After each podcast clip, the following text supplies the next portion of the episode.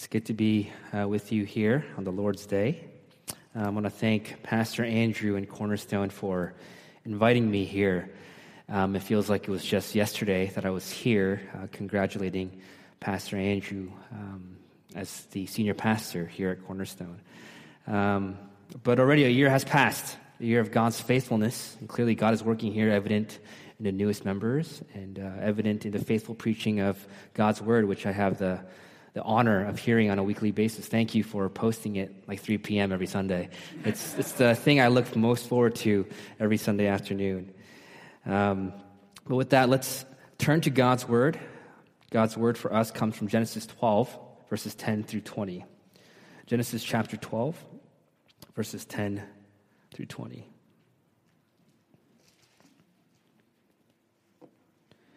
Hear now God's holy word. Now there was a famine in the land. So Abram went down to Egypt to sojourn there, for the famine was severe in the land. When he was about to enter Egypt, he said to Sarai, his wife, I know that you are a woman beautiful in appearance, and when the Egyptians see you, they will say, This is his wife. Then they will kill me, but they will let you live.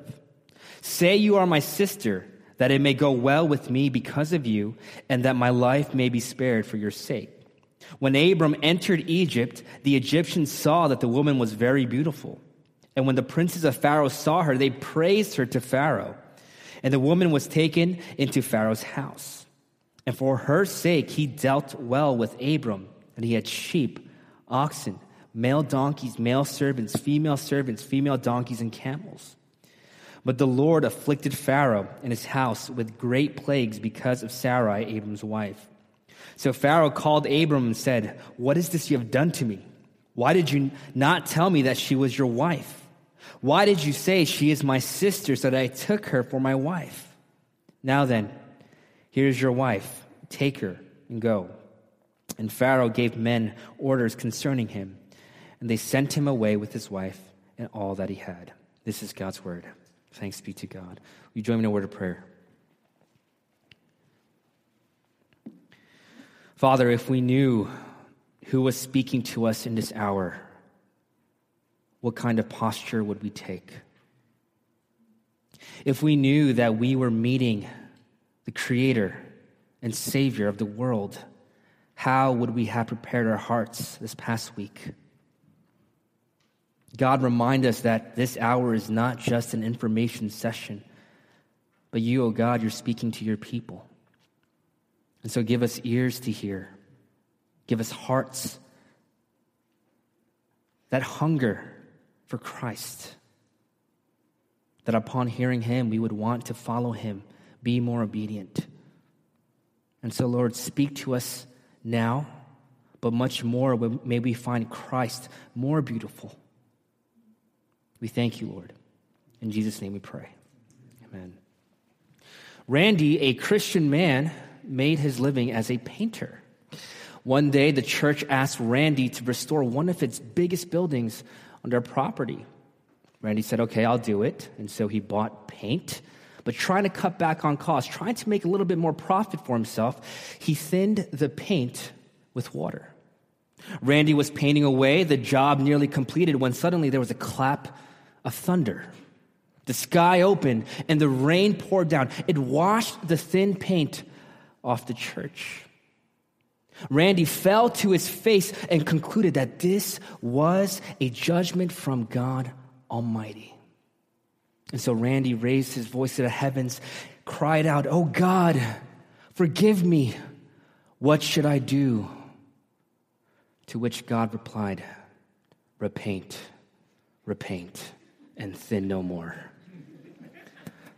How many of us are like Randy? We're Christians, and yet there are times in our lives where we try to cut corners in our faith. Or let me put it this way as we look back at this past week, how many of us can say that everything I did, everything I said as a husband, as a wife, as a father, as a mother, as a student, everything I did, I did it with God in mind? And I bring this up because what we're going to see in today's text is a man who forgets about God. He gets ahead of God. Abram fails to remember God, and as a result, he gets himself entangled up in a big mess. But we're also going to see that God does not fail to remember Abraham and restores him to his faith. And so here's a gospel truth for us this afternoon. When we fail to remember God, he does not fail to remember us and is faithful to restore us to our faith. Let me repeat that for us. When we fail to remember God, he does not fail to remember us and is faithful to restore us to our faith. And I have three points for us this afternoon the famine, the forgotten God, the faithful God. The famine, the forgotten God, the faithful God. So let's look at the first point the famine. Allow me to briefly sum up the portion of today's chapter that we didn't read. God called Abram out of Ur and out of Haran to settle in Canaan. And so Abram, in faith, he responds to this call and migrates. He leaves his home. He really cuts all family ties and sets out for Canaan. And he arrives and settles in Canaan. And we have to keep in mind that this isn't an uninhabited land. He is in the heart of pagan country. And as he's getting uh, adjusted and acclimated, we read that he goes around setting up altars and calls upon the name of the Lord. What a great witness. What a faithful witness. The Lord calls, Abram responds. The Lord promises, Abram believes. The Lord appears and Abram worships. But then we get to verse 10. And we read, Now there was a famine in the land. So Abram went down to Egypt to sojourn there, for the famine was severe in the land. Famine in the land of promise? Wait, hold up. Was it not God who called Abram to come to this land? Was it not God who had given this land to Abram? How could this be? In a sense, Abram has made it. He's arrived. And so what we'd expect next in the next verse is flourishing, not famine. We'd expect a life enhancing situation, not a life endangering situation. But that's not what we read here in today's text. Now, this famine would make sense if Abram had been disobedient, but Abram, up to this point, has been obedient and is walking in God's ways. And to this man, God sends a famine. Not too long ago, my family encountered a situation where we had to leave our home. Uh, we used to live in this town called Maplewood in New Jersey, but the area that we used to live in was actually referred to as Maplehood, if you get my drift. Um, but something came up and we had to relocate. Nothing life threatening, I don't want to give off that impression. But long story short, we had to migrate down to Egypt. And by Egypt, I mean my in laws. Um, and just so there isn't any misunderstanding, I love my in laws. I enjoy staying at my in laws. And my in laws are very Egypt like in the sense that they always have an abundance of food. And as a matter of fact, every time we share a meal, we feast like kings, we feast like royalty. I'm talking about lobster, sushi, king crab like steak for breakfast, right? Now, before I feast, I have this ritual. I'm not talking about prayer um, this ritual is I take out my phone and I snap a picture of what I'm about to eat. If you're in youth group or in college group, you probably understand what I'm talking about. Know, just last night I was on Pastor Andrew's Instagram account. Do you know that he has 249 pictures on his account? Did you also know that 246 pictures of the 249 is food pictures? now we can relate to this. I do this all the time. And one of the people I often snap, besides Pastor Andrew, is my buddy from church. His name is James. And whenever I snap a picture, his response is always the same Bro, truly, the Lord has shown favor. but I wonder what if one day I'm at my in laws and I snap a picture of vegetables? Would he respond the same way? Of course not. What would his response be? Is everything okay? Did you sin? We can all relate to this. Wouldn't you agree that we often correlate blessings from God, but not famines or sufferings or trials or tribulations? We tend to think it's those times that God is not with us. It's in those times when we question, did I do something wrong? Or maybe we start questioning God's presence. Lord, do you see what's going on in my life? Where are you? How long, O Lord? What is the meaning of all this? But today's text forces us to think about trials in a completely different way. Because you see, the cause of this famine was not Abram's sin, nor was it God removing his presence. The famine happened before Abram went down to Egypt. The famine didn't happen because he left the promised land. No, the famine happened and then he went down to Egypt. But before the famine, Abram had, been, Abram had been moving from altar to altar, worshiping God. Abram, up to this point, has been showing tremendous faith, tremendous courage, tremendous commitment to the Lord. And so this famine can't be because Abram was disobedient. This wasn't punishment. This can't be because God was mad or disappointed with Abram. And if this is true, then this text shows us that Christians, even the best Christians, aren't exempt from trials and tribulations. If anything, this text serves to show that Christians should expect suffering, expect trials, expect testing. But what purpose does it serve?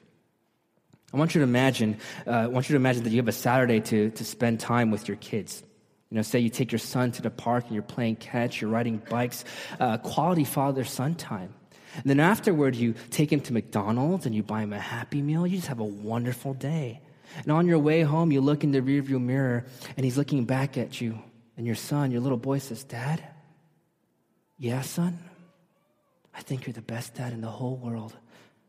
And it melts your heart. And instead of going home, you turn around and you go to Chuck E. Cheese or you spend two more hours with your son trying to spoil him, trying to love him. Now, as you head home after this wonderful day, you pull out a sheet of paper and you, from your back pocket and you hand it to your, your little boy. And he opens it up and he reads it and he's confused because on the sheet of paper is a list with the following no video games during the week, no TV during the week, no computer unless it's for school, no staying up past nine. You will make your bed every day. You will take out the trash. You will mow the lawn. Dad, I'm confused. Did I do something wrong? And so you respond, son, you're not going to understand this now, but one day you'll understand what I'm doing. You're going to get it. I'm teaching you responsibilities. I'm teaching you discipline. I'm teaching you how not to be lazy. What is this father doing? He's raising his son. He's teaching his son life lessons. He's preparing him for the real world. The boy will not understand everything now, but ultimately it's for his good. But suddenly the boy is filled with anger, disappointment, bitterness, resentment, and he has completely forgotten about the wonderful day he just had with his father. Now, in the same way, if you've been a Christian for any amount of time, you know this to be true. How rich and full and wonderful was it when you first accepted Christ? But after some time, we come into a spiritual winter. We find ourselves in the desert. There's famine, famine of joy, a famine of peace, a famine of purpose. And these famine will, will do either one of two things. We, like the little boy, will end up angry, frustrated, disappointed, and extremely bitter. Because we often think that these inconveniences, sufferings, trials are incompatible with God's love. Or it will sober us up and test our foundation. Do I trust God even when I don't understand my circumstances? Church, maybe it's been a while since you faced a trial, and praise God for that. But also praise God when the trials come. For this is the very means God uses to mold us into the image of his perfect Son, Jesus Christ. Someone has put it this way The Christian life is often not a fortress, but a furnace, not a vacation, but a vocation, not a rest, but a wrestling. Can you identify with that? When these trials come, can we say with Job, You give and take away, but blessed be your name? Can we say with the psalmist, Whom have I in heaven but you? And there is nothing on earth I desire but you. My flesh and my heart may fail, but God is the strength of my heart and portion forever. You see, this famine was meant for Abram to lean not on his own understandings. This famine wasn't primarily meant to drive Abram down to Egypt, but to drive him to his knees. This famine wasn't primarily so Abram can focus not on the feeding of his stomach, but the feeding of his soul. This famine was not meant for death, but for dependence, not tragedy, but trusting. If you're a believer, you have to own up to this. In this world, you will have tribulations. This is a message for the believer. Now, there will be times when you're following him, you're wrestling for his blessing, and you might very well end up with a famine. But do realize that God gives us this famine into our hearts to drive us back again and again in total like child dependency on him. He's making us dependent on himself with times of trials, with famines. God sends us famines so that we can learn to feed off God and God alone. John Piper writes, one of the primary purposes of being shaken by suffering is to make our faith more unshakable. He goes, on to, he goes on to say, his aim is that we grow deeper and stronger in our confidence that he himself will be all we need. If this is true, our times of famines, they don't come by chance. And that's what God repeatedly does with Abram. This is what he does with the elect. Church, do the famines of your lives drive you to the Lord? Do you depend on the Lord when the famines come? Does it drive you to your knees? Unfortunately, this famine did not drive Abram to the Lord, which leads us to our second point the forgotten God. When we think about when we think of Abram or Abraham, we tend to highlight his faith. He left Ur, he was willing to sacrifice his son Isaac. We admire him. We respect him.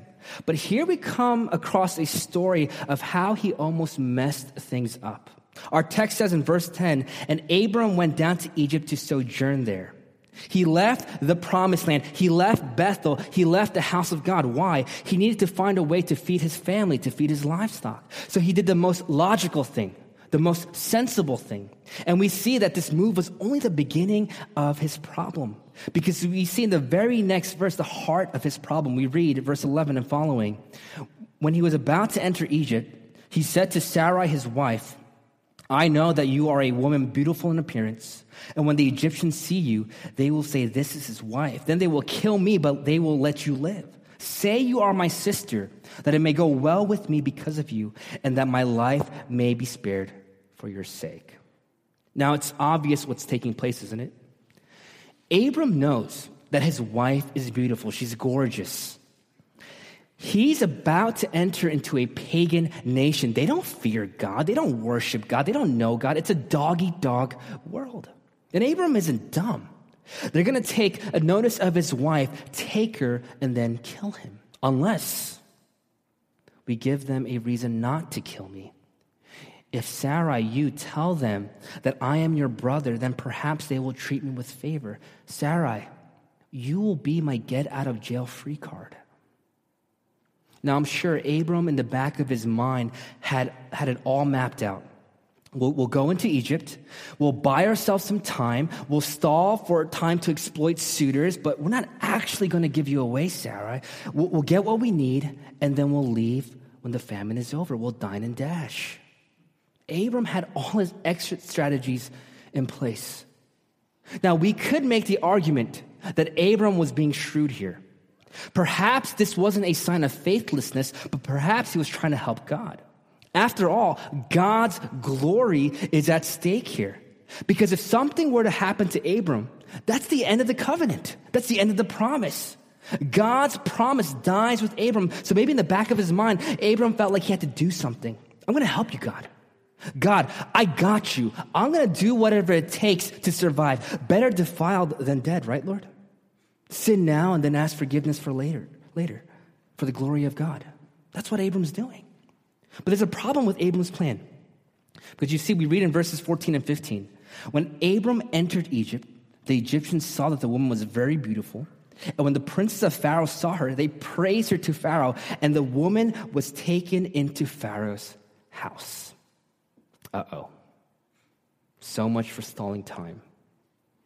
The Egyptians look at Sarai and they like what they see. The princes of Egypt praise her, they rave about her, and they take her straight into Pharaoh's harem. And just like that, Abram's plan becomes undone.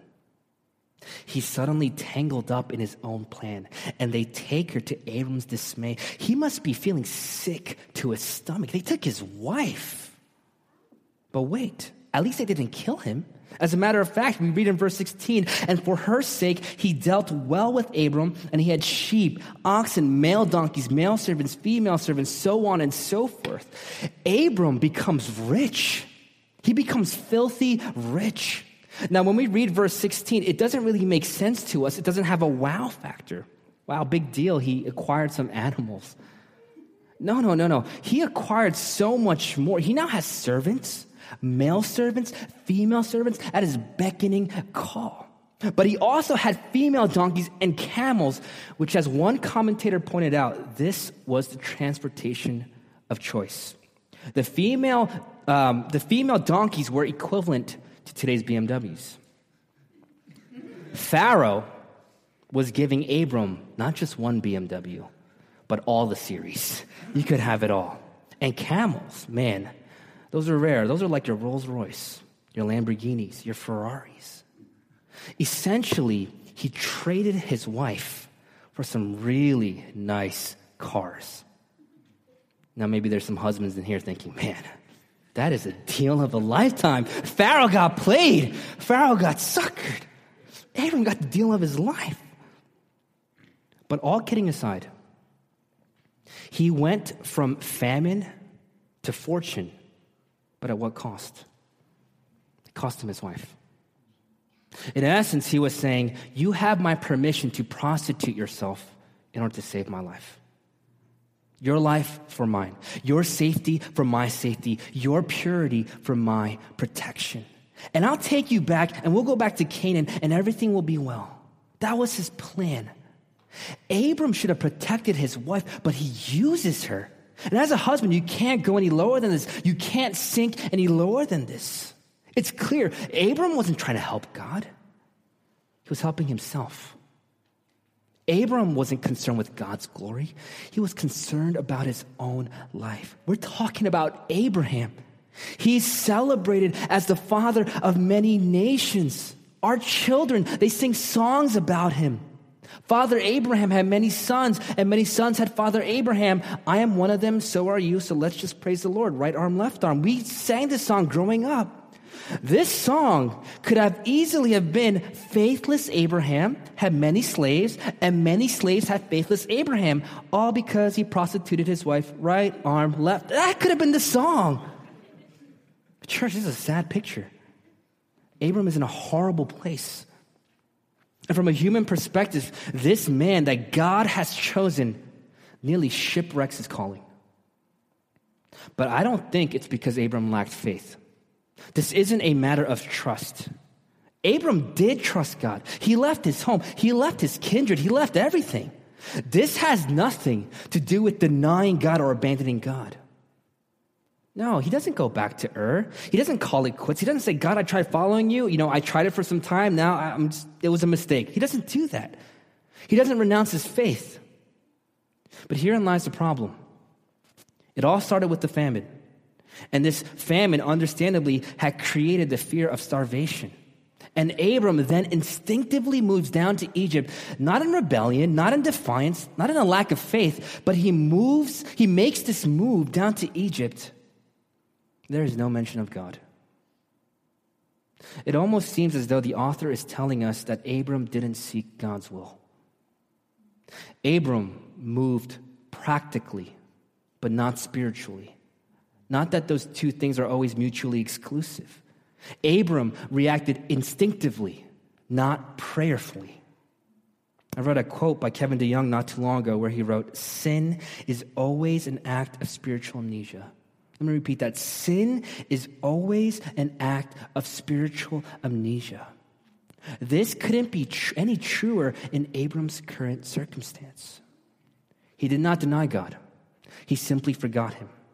He forgot who God was and how great God was, how great God is.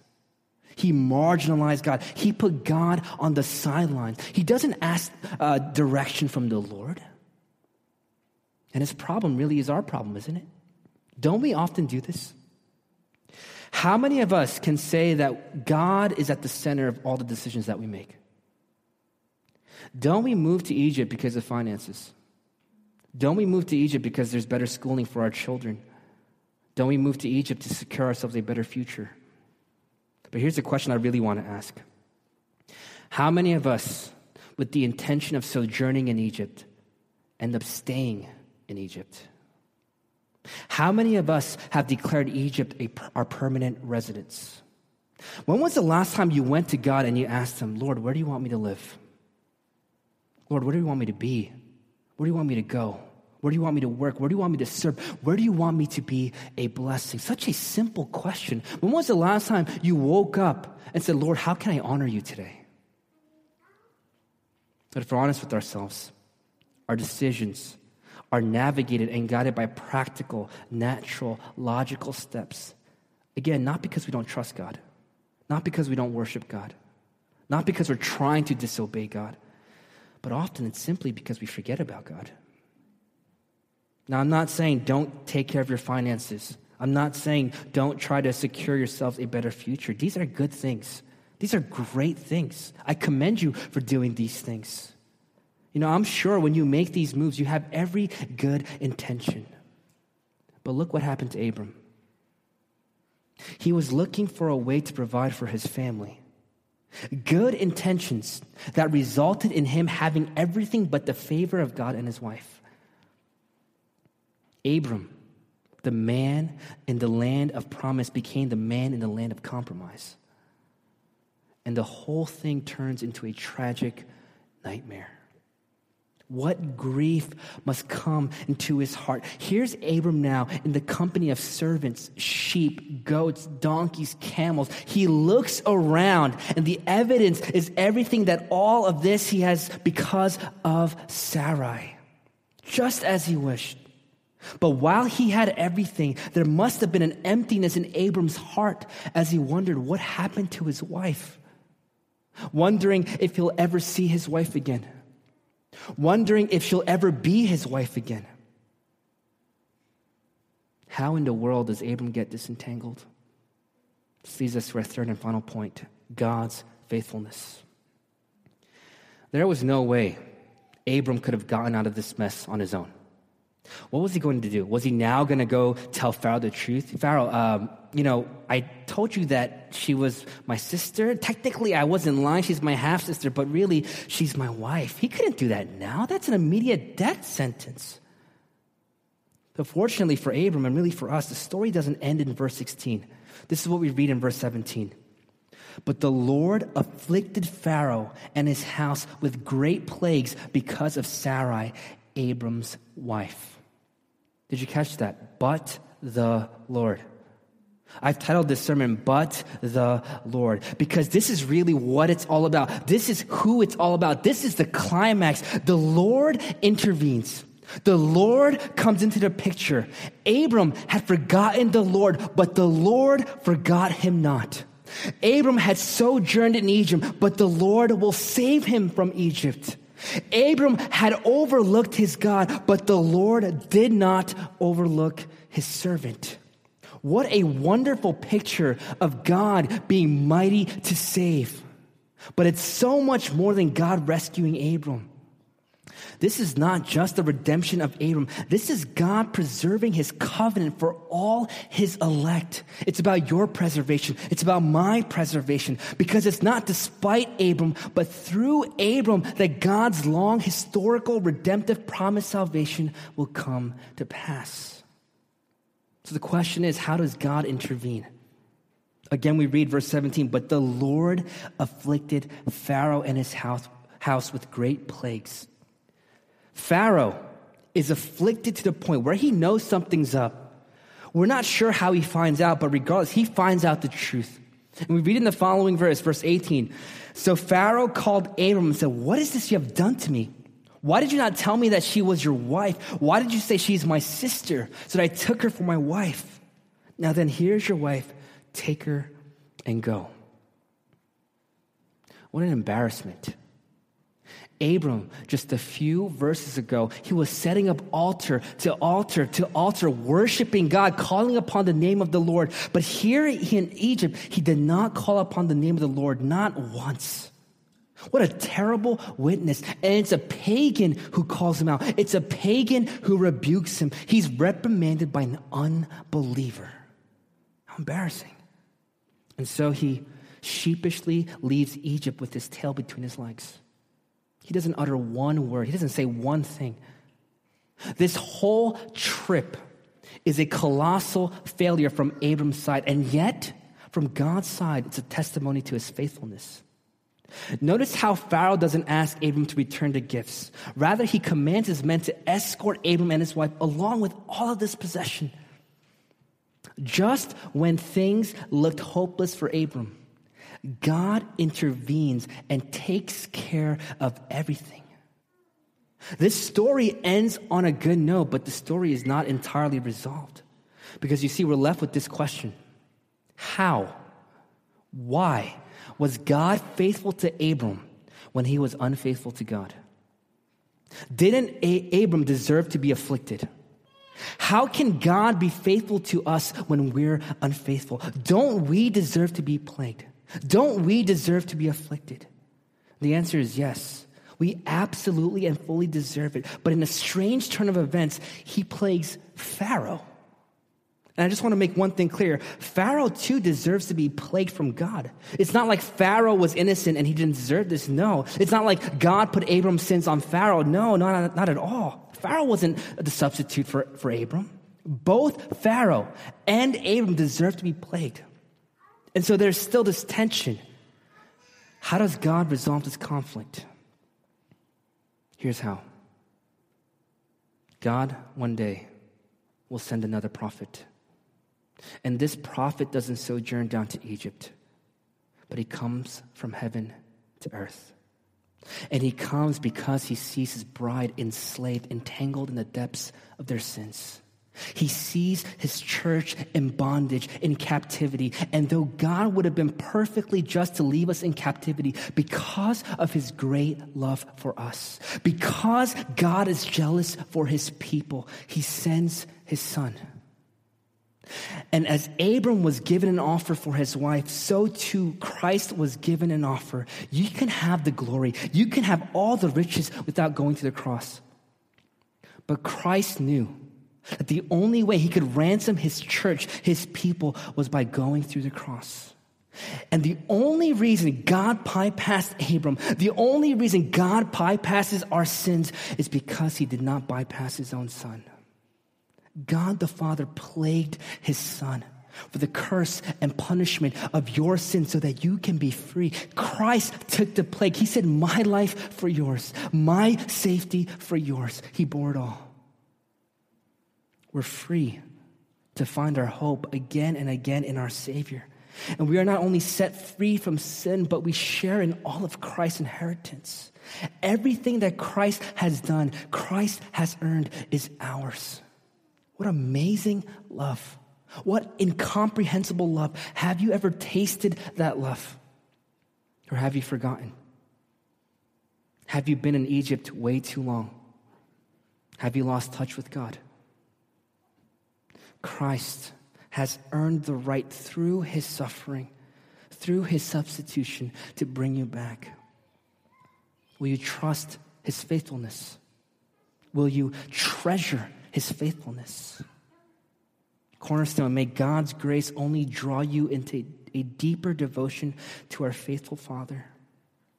And the next time you start having doubts, or the next time you give in to that temptation and you sin, remember but the Lord. He is faithful. Let's pray.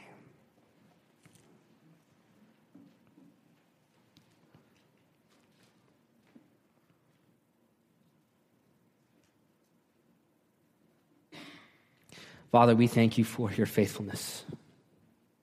We thank you for your commitment to your people. That though we deserve to be afflicted, to be plagued, God, because of your great love for us, you send your son, you sent your son to take our place.